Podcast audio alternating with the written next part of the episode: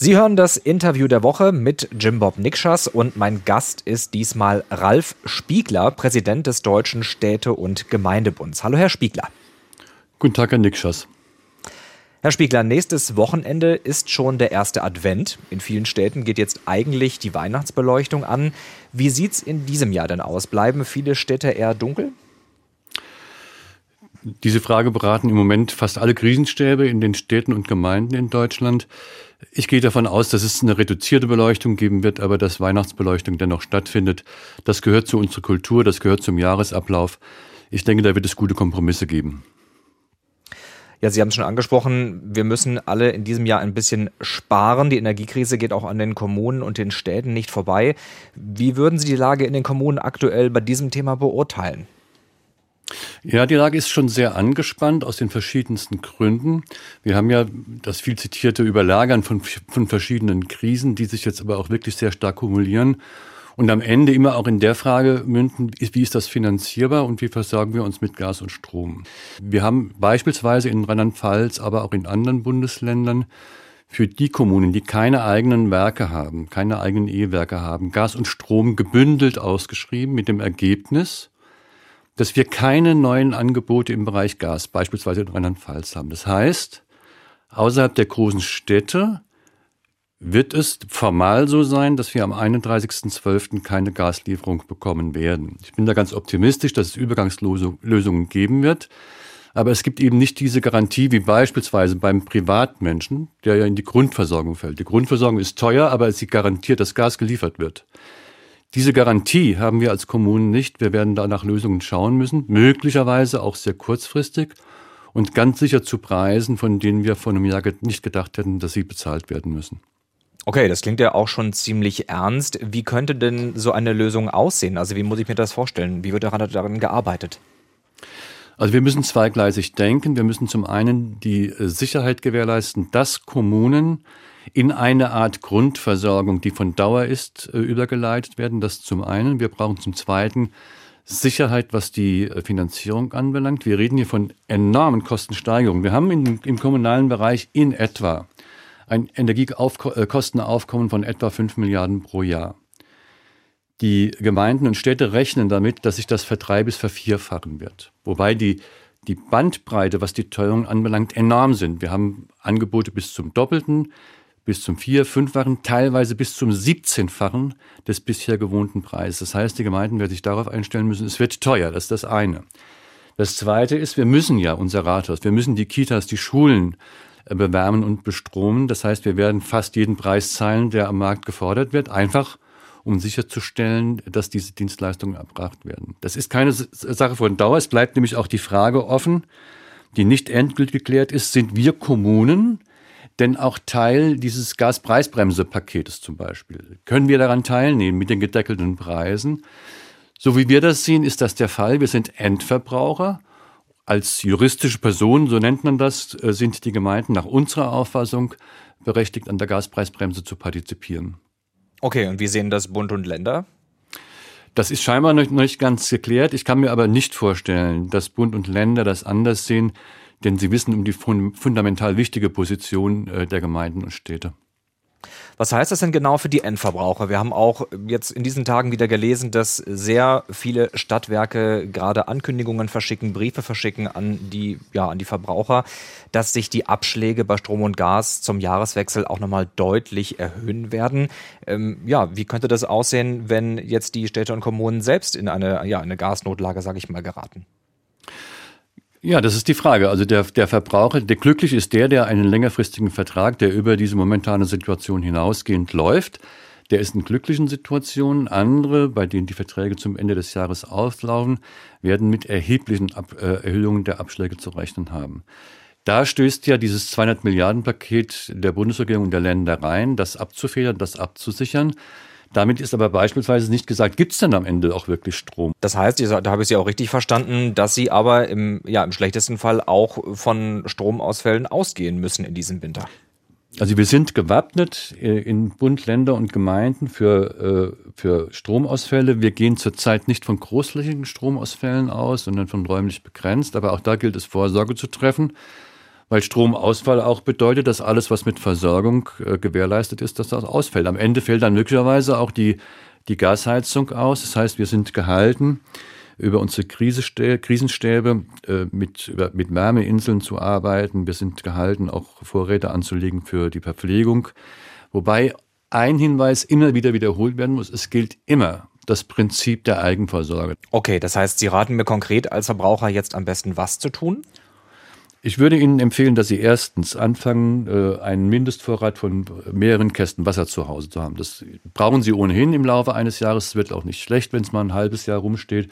Ich würde Ihnen empfehlen, dass Sie äh, auch äh, Nahrungsmittel anschaffen, die verspeisbar sind, ohne dass sie gekocht werden. Ich würde Ihnen empfehlen, dass Sie kleine Wärmequellen sich anschaffen, damit Sie eben doch bewärmen können. Ich würde Ihnen empfehlen, dass sie, in, wenn sie einen Kamin haben, hinreichend Holz haben und dergleichen mehr. Also das, was der normale Bürger, wenn er sich drüber, äh, wenn er drüber nachdenkt, was könnte denn passieren, wie komme ich über die nächsten drei, vier Tage, was ein normaler Bürger dann machen äh, würde. Und das sollte man jetzt auch in Angriff nehmen.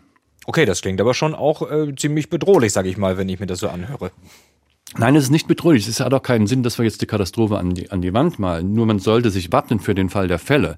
Ich bin immer noch optimistisch, dass das nicht passieren wird, aber es hat keinen Sinn, äh, äh, darüber zu schweigen, dass der, der eine, jeder für sich, äh, dafür Vorsorge treffen muss. Immer in dem Wissen, die Wahrscheinlichkeit, dass es passiert, ist nicht groß, aber es kann passieren. Es hat nichts mit Panikmachen zu tun. Das würde auch nichts nutzen, wäre auch vollkommen der, die falsche Herangehensweise. Aber der Hinweis darauf, dass aus dem einen Kasten Bier und dem zweiten Kasten Wasser vielleicht ein dritter, vierter oder fünfter werden könnte, der muss gestattet sein, weil das auch die Funktionsfähigkeit des großen Ganzen äh, äh aufrechterhält. Lassen Sie uns doch gerne auch nochmal über das Thema Finanzen und Finanzierung sprechen.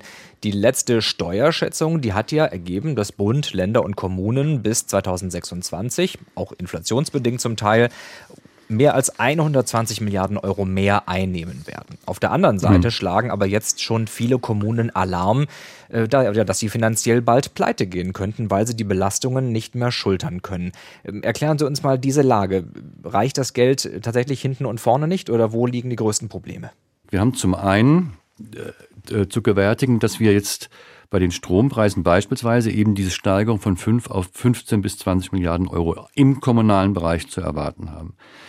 Wir müssen davon ausgehen, dass äh, selbst wenn die Tarifforderungen von Verdi nicht erfüllt werden, sondern es moderater ausgeht, dass wir von etwa 15 Milliarden mehr ähm, Personalkosten in den Kommunen ausgehen müssen. Wir müssen davon ausgehen, dass die Sozialausgaben äh, in zweistelliger Milliardenhöhe äh, wachsen. Hinzu kommt Inflation, Zinswende und vieles andere mehr und der Einbruch der Steuern, der zu erwarten ist. Es kommt noch on top obendrauf die Entlastungspakete des Bundes, die sind ja gut und wichtig, auch für die Wirtschaft gut und wichtig, aber sie führen auch dazu, gemeinsam mit dem Inflationsausgleichsgesetz, dass wir auch an der Stelle bis 2027, 23 Milliarden Euro verlieren. Das ist mal eine allgemeine Bestandsaufnahme. Jetzt kann man noch mal reingehen in die Details. Was heißt das denn im Hinblick auf das, was in den letzten Jahren ja oder gar Jahrzehnten nicht gemacht wurde? Wir haben einen Investitionsstau, einen Investitionsrückstand von 159 Milliarden, also man kann sagen 160 Milliarden Euro nur im kommunalen Bereich. Da geht es um Schulen, Schwimmbäder, Kitas, Straßen und vieles andere mehr. Das ist eine Rückwärtsbetrachtung. Das heißt, das ist das, was in den Kommunen in den letzten Jahrzehnten nicht in Angriff genommen wurde, um äh, äh, Infrastruktur aufrechtzuerhalten. Das heißt, Sie sehen Jetzt, auch bei den Kommunen eine, eine Mitschuld, sage ich mal. Haben die vielleicht auch schlecht gehaushaltet in dem Punkt?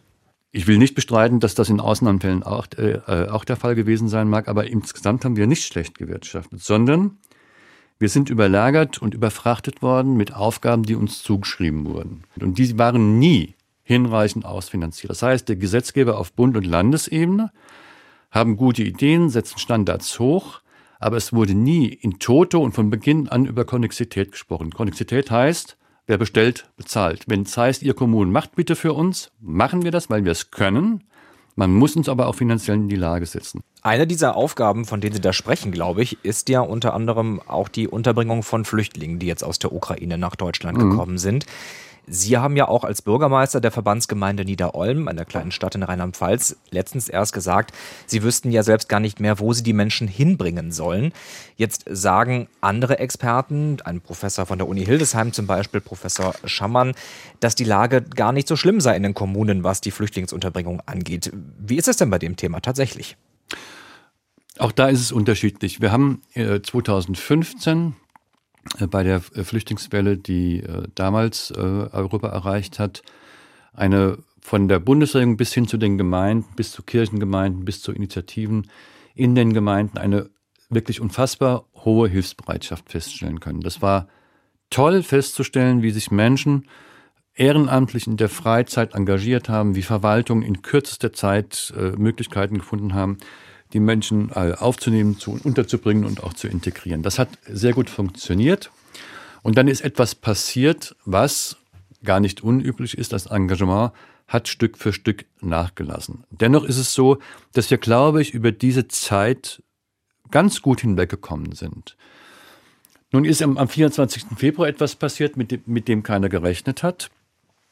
Die Ukraine ist überfallen worden und wir haben mittlerweile jetzt muss man auch die Dimension klar machen, aus der Ukraine etwa 1,1 Millionen Menschen in Deutschland registriert.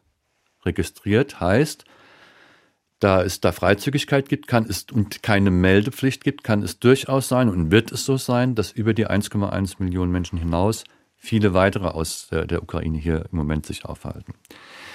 Dann haben wir in diesem Jahr in Anführungszeichen aus den anderen Staaten äh, etwa 160.000 Menschen, die äh, Asylanträge gestellt haben. Das sind 40 Prozent mehr als im letzten, letztjährigen Zeitraum. Und wir haben etwas, was uns Sorge macht, das ist diese, diese in Anführungszeichen Wiederbelebung äh, der Balkanroute, äh, auf der auch illegal äh, Menschen nach Deutschland einreisen. Das ist eine Gemengelage, die ist ziemlich schwierig. Wenn wir jetzt auf die Wohnungen schauen, äh, war es so, ich kann da aus, aus meiner Gemeinde berichten, dass wir zum Jahreswechsel, zu Beginn des Jahres, faktisch keine Wohnungen mehr hatten für äh, geflüchtete Menschen. Es gab keine Bereitschaft mehr, Wohnraum zur Verfügung zu stellen. Dann kam der Krieg in der Ukraine. Und dann haben wir etwas feststellen können, was mich überrascht, in Teilen gefreut, in Teilen aber auch fraglos zurückgelassen hat. Es gab sehr viele Angebote für Wohnungen äh, die wir für Menschen aus der Ukraine äh, zur Verfügung gestellt bekamen. Wir haben dann vielfach mit den, äh, mit den Vermietern auch gesprochen und haben gesagt, das ist toll, ist gut, das hilft, selbstverständlich, aber können wir nicht ihre Wohnung auch nutzen für Menschen, die aus anderen Staaten kommen? Es hat teilweise geklappt, teilweise auch nicht. Und jetzt ist es mit der Zahl 1,1 Millionen Menschen aus der Ukraine so, dass wir an die Kapazitätsgrenze angelangt sind. Das war anfangs übrigens eher ein Problem der, der großen Städte, auch der Städte, in denen die Flüchtlinge ankommen. Berlin, Frankfurt an der Oder und Hannover, da gibt es ein Drehkreuz. Äh, dort war, war zuerst äh, äh, festzustellen, dass die Kapazitäten erschöpft sind. Und dann hat sich das ein wenig äh, verteilt. In der Regel eher in die Städte. Rheinland-Pfalz seltsamerweise gibt es die, die Schwerpunkte, was die Zuwanderung anbelangt aus der Ukraine, in zwei Landkreisen. Das hat was mit Glaubensgemeinschaften zu tun. Das hat sich mittlerweile etwas ausgeglichen mit dem Ergebnis, dass wir überall jetzt das Problem haben und dass wir langsam uns die Frage stellen müssen, was ist, wenn wir keinen Wohnraum mehr haben? Wir haben Sporthallen, wir haben äh, Kulturzentren, wir könnten Container, sofern sie am Markt verfügbar sind, äh, aufstellen. Und exakt diese Frage wird sich im Moment gestellt. Und das ist schwierig. Und es kommt ein zweites hinzu. Von diesen äh, Menschen aus der Ukraine haben etwa 600.000 Menschen äh, einen Bezug in der Grundsicherung, also für Arbeitssuchende, also Hartz IV in Anführungszeichen. Davon sind etwa 400.000 im erwerbsfähigen Alter. Wir müssten die eigentlich in den Arbeitsmarkt integrieren, der ja auch dürstet nach, nach Fachkräften. Hinzu kommt, dass wir etwa knapp 200.000 Schülerinnen und Schüler haben, die in unsere Schulen gehen. Unsere Schulen sind jedenfalls in den Ballungsräumen und in den Stadt-Umland-Räumen äh, ohnehin schon an der Oberkante Unterlippe. Und etwa 20 Prozent der insgesamt geflüchteten Menschen aus der Ukraine sind Kinder äh, im kindergartenfähigen Alter. Da stellt sich die gleiche Frage wie bei den Schulen. Das heißt, von allen Ecken und Enden äh, wird dieses Problem sehr virulent und sehr, sehr problematisch. Und was können und die Kommunen da selber tun? Gibt es da was? Oder würden sie eher den Ball Richtung Bund und Länder spielen, dass da vielleicht was bei der Verteilung passieren muss? Äh, beides. Bei der Verteilung muss man unterscheiden. Sie können im Bereich der normalen, in Anführungszeichen normalen Asylbewerber, können Sie Zuteilungsquoten machen über Länder und dann heruntergebrochen auf die Kommunen. Äh, bei den Menschen aus der Ukraine, die genießen Freizügigkeit, da können Sie zwar anraten, aber Sie können nicht zwingen. Es gibt keine Residenzpflicht, das heißt, der ukrainische Mensch entscheidet, ob er in Mainz, Ludwigshafen, Frankfurt, Köln, Hamburg, Bremen oder wo auch immer sich aufhält. Er kann das für sich entscheiden. Das macht es auch ein wenig unwegbar. Auch beispielsweise, was, äh, was die, das Vorhalten von Kita und Schulplätzen und dergleichen mehr anbelangt. Die Gemeinden haben darauf keinen Einfluss. Nun gibt es ein Hilfspaket oder ein zweites Hilfspaket von Bund und Ländern. Man hat im sehr früh, April, Mai, äh, äh, etwa zwei Milliarden Menschen, äh, zwei Milliarden Euro zur Verfügung gestellt, nicht nur für Ukraine-Geflüchtete, sondern für die Flüchtlingssituation insgesamt. Und die wurden über, man nennt das Königsteiner Schlüssel, über die Länder verteilt und die haben es dann wieder an die Kommunen weiterverteilt. Das war gut. Man hat sich im äh, April, Mai dann verabredet, man setzt sich Oktober, November erneut zusammen und schaut mal, na, wie sieht es denn aus? Auch das ist geschehen mit dem Ergebnis, dass es erneut 1,5 Milliarden Euro gibt, die vom Bund über die Länder und dann in die, teilweise in die Kommunen weitergeleitet werden. Von diesem Geld beispielsweise gibt Rheinland-Pfalz von seinem Anteil 80 Prozent an die Kommunen weiter. Fürs nächste Jahr erneut 1,5 Milliarden, flüchtlingsbezogene Pauschale. Äh, nein, 1,5 Milliarden Euro für die Ukraine und weitere 1,25 flüchtlingsbezogene Pauschale. Mit der erneuten Verabredung, ähm, wir reden an Ostern. Das macht zweierlei deutlich. Erstens weiß kein Mensch, wie groß die Belastung sein wird. Und zweitens ist das ein ständiges Mitfinanzieren auf Zuruf, ohne dass die Kommune klar weiß, das sind meine Strukturen, innerhalb derer ich mich bewege, das sind die Strukturen, auf die ich mich verlassen kann, das sind die Strukturen, mit denen ich planen kann. Und mit diesem Geld ist noch keine Wohnung gebaut. Also wenn ich Wohnungen brauche und der Wohnungsmarkt keine Wohnungen hergibt, nützt mir das dieses Geld an der Stelle jetzt erstmal nichts. Wir brauchen dringend erstens die Realisierung der Wohnbauoffensive in allen Bereichen, insbesondere in Städten und Umlandbereichen.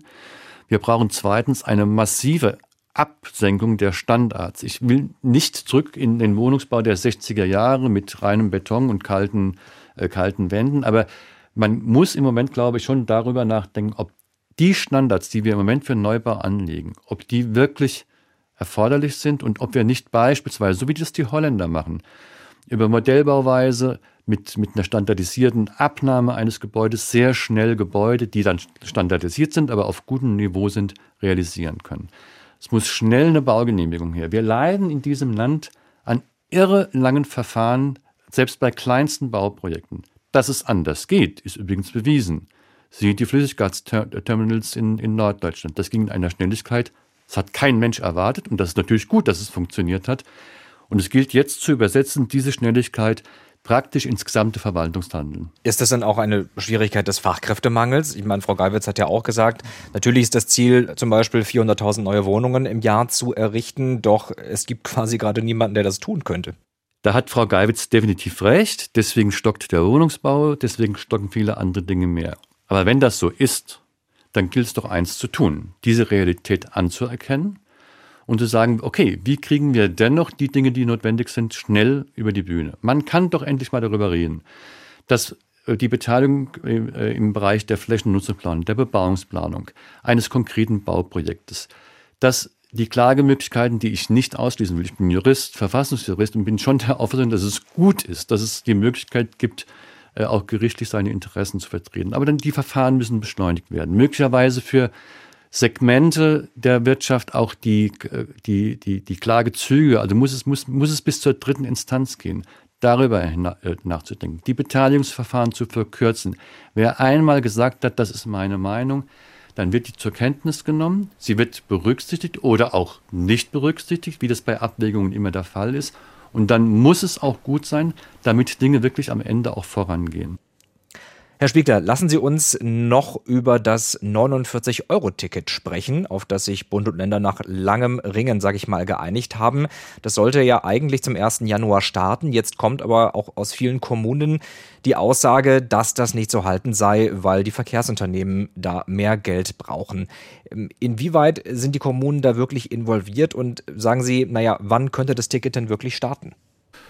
Also es müsste längst gestartet sein. Ähm, da stoßen die, äh, die äh, Versorger, also die ÖPNV-Anbieter an äh, Grenzen, was die Schnelligkeit anbelangt. Auch da fehlt Personal. Erste Sache. Zweite Sache ist, es ist nicht, es ist zwar unterlegt mit äh, drei Milliarden Euro äh, durch Bundes- und Landesgeld, aber die, das steht fest, dass diese drei Milliarden Euro nicht ausreichen werden, äh, wegen der, der Randbedingungen, die schwierig sind. Beispielsweise die monatliche Kündbarkeit des, des Tickets. Das macht natürlich aus User-Sicht aus Sinn. Ich entscheide, brauche ich im Februar, März, April dieses Ticket und brauche ich es möglicherweise im Sommer nicht. Heißt, es, gibt keine über ein ganzes Jahr gesehen verlässliche äh, Finanzierung über dieses 49-Euro-Ticket. Da, da könnte man noch drüber hinwegsehen. Dann haben wir Tarifverluste natürlich zu verzeichnen. Wir haben äh, Anpassungen der Tarife zu verzeichnen. Wir haben Energiekosten gerade auch im ÖPNV-Bereich zu verzeichnen. Das werden die Kommunen und die, die kommunalen Verkehrsunternehmen nicht schultern können. Mein Eindruck ist der, die wollen das. Also die Kommunen wollen es, auch die, die, die, äh, die Verkehrsunternehmen wollen das, aber wir brauchen eine Nachschusspflicht, weil die Idee ist doch die, dass die Förderung des ÖPNV dazu führt, dass wir im Individualverkehr reduzierte Zahlen haben. Das ist doch der richtige Ansatz in jeder Hinsicht. Es ist natürlich ökologisch sinnvoll, den ÖPNV zu nutzen. Es ist, was den, die Verstopfung der Städte mit Autoverkehr anbelangt, die richtige Herangehensweise. Dann muss man es aber auch so machen, dass es funktioniert.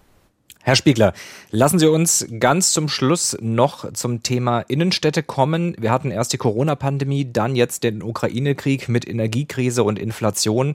Da hat sich schon viel in den Innenstädten der Städte und Kommunen ja zum Schlechteren, sage ich mal, zum Teil verändert, weil viele Menschen einfach ihre Geschäfte zugesperrt haben. Nun steht auch die Zukunft bei Galeria Karstadt Kaufhof weiter auf der Kippe. Der Eigentümer Benko fordert weitere Steuergelder zur Rettung der Häuser.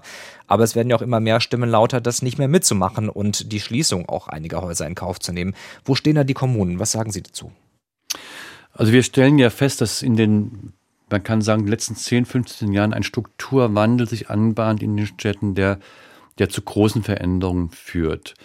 Äh, eine Stadt muss sich ja schon auch ständig neu erfinden. Das heißt, die Stadt muss sich darauf einstellen, dass es diese großen Ankermieter, wie beispielsweise Galeria Kaufhof, künftig nicht mehr in jeder Stadt und nicht mehr in dieser Vielzahl geben wird. Darin ist aber auch eine Chance, was die Neustrukturierung der Innenstädte anbelangt. Wieder mehr wirkliches Leben reinzubringen, Wohnungen reinzubringen, Kultur reinzubringen, das Miteinander in den, in den äh, Städten äh, neu zu gestalten. Da ist eine Chance, sie muss aber auch ergriffen werden. Der, am Ende entscheidet es der Konsument. Äh, Sie werden auch sicher Menschen kennen, die fast nur noch ähm, ihren Bedarf an Kleider beispielsweise übers Internet managen. Das heißt, dieses Kleid, diese Hose, dieser Anzug, den ich übers Internet bestelle, den kaufe ich nicht mehr bei Galeria oder bei wem auch immer. Dieses also würden Sie bevorzugen, dass Galeria kein weiteres Steuergeld bekommt? Ich würde da sehr differenziert rangehen wollen. Es gibt, es gibt Städte, die sind, wenn Galeria weggeht oder wenn Karstadt oder was auch immer weggeht, dann sind die in de, im Zentrum tot. Dann muss gemeinsam mit der, mit der Stadt, mit der Gemeinde darüber verhandelt werden. Ist das ein Punkt, wo wir sagen, okay, wir unterstützen das? Aber es gibt sicher auch Städte, die werden das überleben. Äh, und die werden die Chance auch ergreifen, Sie werden sie auch ergreifen müssen, weil auch das gibt es, wenn man ehrlich ist. Es gibt auch die Konkurrenz unter den Städten. Es gibt die Konkurrenz unter den Gemeinden um Ressourcen, um Gewerbe, um Arbeitsplätze, um Einwohner und vieles andere mehr. Diesen Wettbewerb darf man durchaus benamen. Der ist nicht neu. Den gibt es eigentlich schon immer. Deswegen gab es die, die Gründung der Städte, weil Städte attraktiv sind. Nun gibt es auch kleine attraktive Dörfer, die auch in Konkurrenz stehen das zu verschweigen wäre, wäre töricht, das ist so. Und jeder muss für sich entscheiden, was ist der Weg, mit dem ich meinen, meine Stadt, meine Gemeinde in die Zukunft führen will. Wenn wir alle Standorte über Steuergelder äh, retten wollen, wo ist dann das Ende äh, die, dieser Fahnenstange? Herr Spiegler, vielen Dank für das Gespräch. Vielen Dank.